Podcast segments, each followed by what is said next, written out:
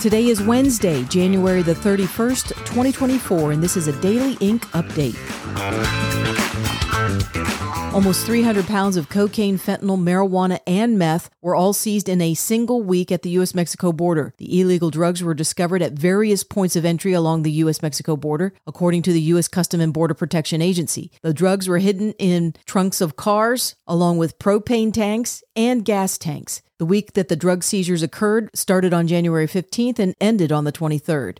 And when it comes to the continued invasion at the U.S. Mexico border of not only drugs but military age men, Ben Bergquam with Real America's Voice is traveling from San Diego, California to McAllen, Texas, and posting videos along the way of what he finds. Bergquam records the camps that have been set up by Catholic charities to aid and abet those coming across the border illegally by giving them clothes, food, and water and necessary information. Bergquam also found piles of dumped IDs as well as flyers written in Chinese. There's multiple reasons why you might dump your IDs. These are perfect examples. Permanent resident of Mexico, permanent resident of Spain. If you've already been given asylum, you don't qualify for asylum in America. So some of them will dump them for that. The other big one is if you are coming over as a so, supposed family unit and your IDs don't match that's a red flag that you're probably not an actual family unit. So they'll dump their IDs too. If you're bringing children over and the information about the kid doesn't match your information, they'll dump those too.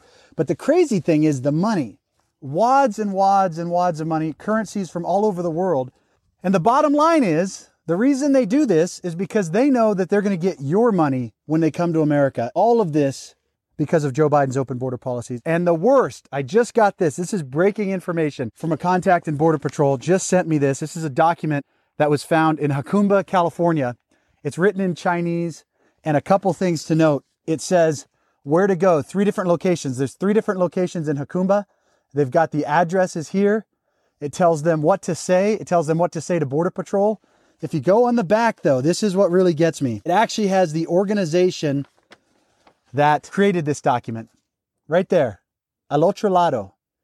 The communist leftist illegal immigration organization out of San Diego printing these documents in Chinese and getting them in to the hands of illegals as they're coming across our southern border, telling them what to say, telling them where to go. These organizations are traitors to our country. And this is the same organization we found evidence of them creating fake marriages so that they could create more immigration fraud. All of these organizations need to be prosecuted.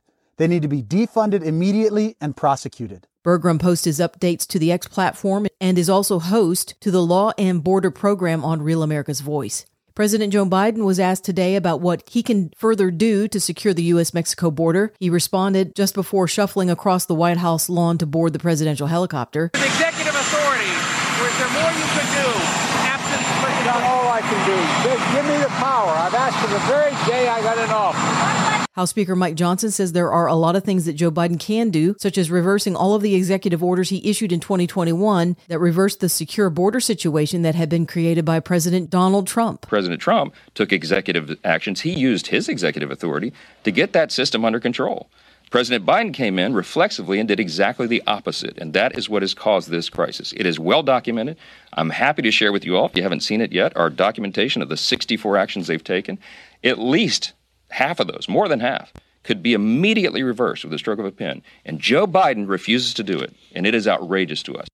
A Democrat Congresswoman, Cori Bush of Missouri, is being investigated by the U.S. Department of Justice for mishandling of government funds. This criminal probe first came to light on Monday of this week when the House Sergeant at Arms revealed on C SPAN that his department had been subpoenaed by the DOJ to hand over documents. Breitbart News conducted further investigation and found that the charges are against Bush and have to do with her using government funds to hire her own private security. Apparently, Bush married her bodyguard, Cortney Merritt, who apparently was supplied by the House Sergeant at Arms. After Bush married Merritt, she continued to pay him for private security.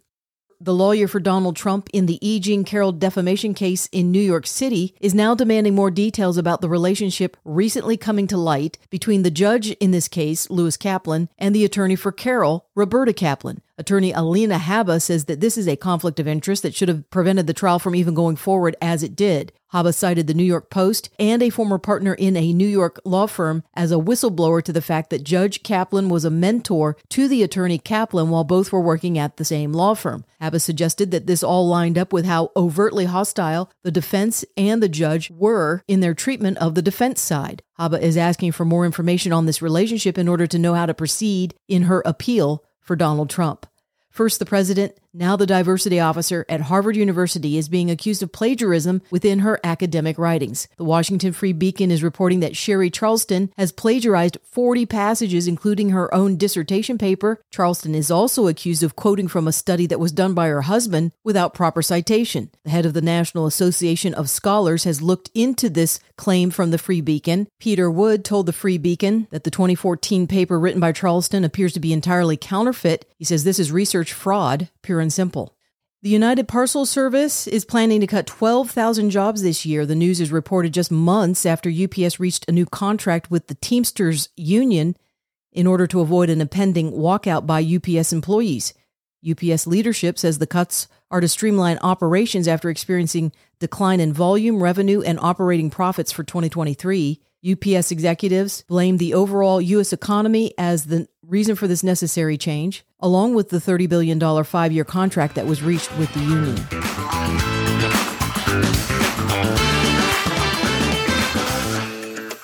These national story updates have been brought to you by Open Ink, a website that is a repository of documents for those who like deep digging, critical thinking, and true journalism where the facts speak for themselves. Up next, a preview of what is coming and what is available on the Open Ink website.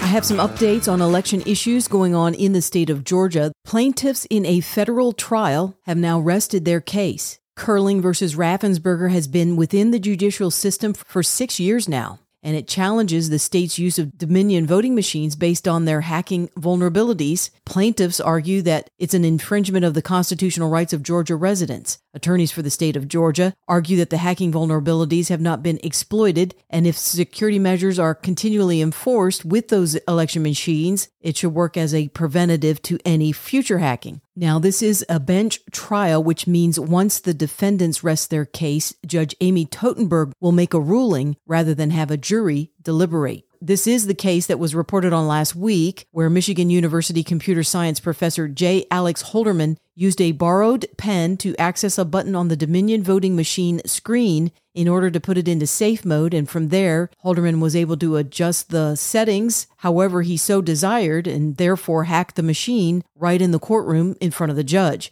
Dominion attorneys claim that Halderman's hacking demonstration did not face the normal physical and operational safeguards that would be in place during a real election. Totenberg must now determine how to rule in this case, which of course will have a major impact on the upcoming 2024 election, either by returning to the paper and pen method of voting by way of a ballot or allowing the Dominion systems to continue to be used by Georgians who, for a variety of well founded reasons, do not trust the integrity of elections in that state, especially following the 2020 presidential election.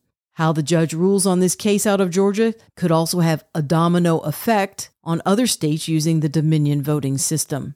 Meanwhile, Still happening in Georgia, state lawmakers in both the state Senate and House have presented two bills that accomplish the same thing, which is requiring the removal of QR codes on election ballots and that the state move to an election process that uses optical scanners instead. Those scanners can read the filled in paper ballots. The bill has passed the Senate Ethics Committee and will head to the full state Senate for debate and voting. The bill in the Georgia House has not advanced as far at this point. Should this measure pass out of the House and Senate, it will go into effect as a state law on July 1st. Georgia Secretary of State Brad Raffensperger claims that changing over to another voting method before November 2024 is not possible. At Open Ink, the Georgia file is now available. This includes court filings, interviews, and articles, information on non governmental organizations that are working in that state, as well as legislation and decree documents that have been collected over time. Thanks for listening to this Daily Ink Update.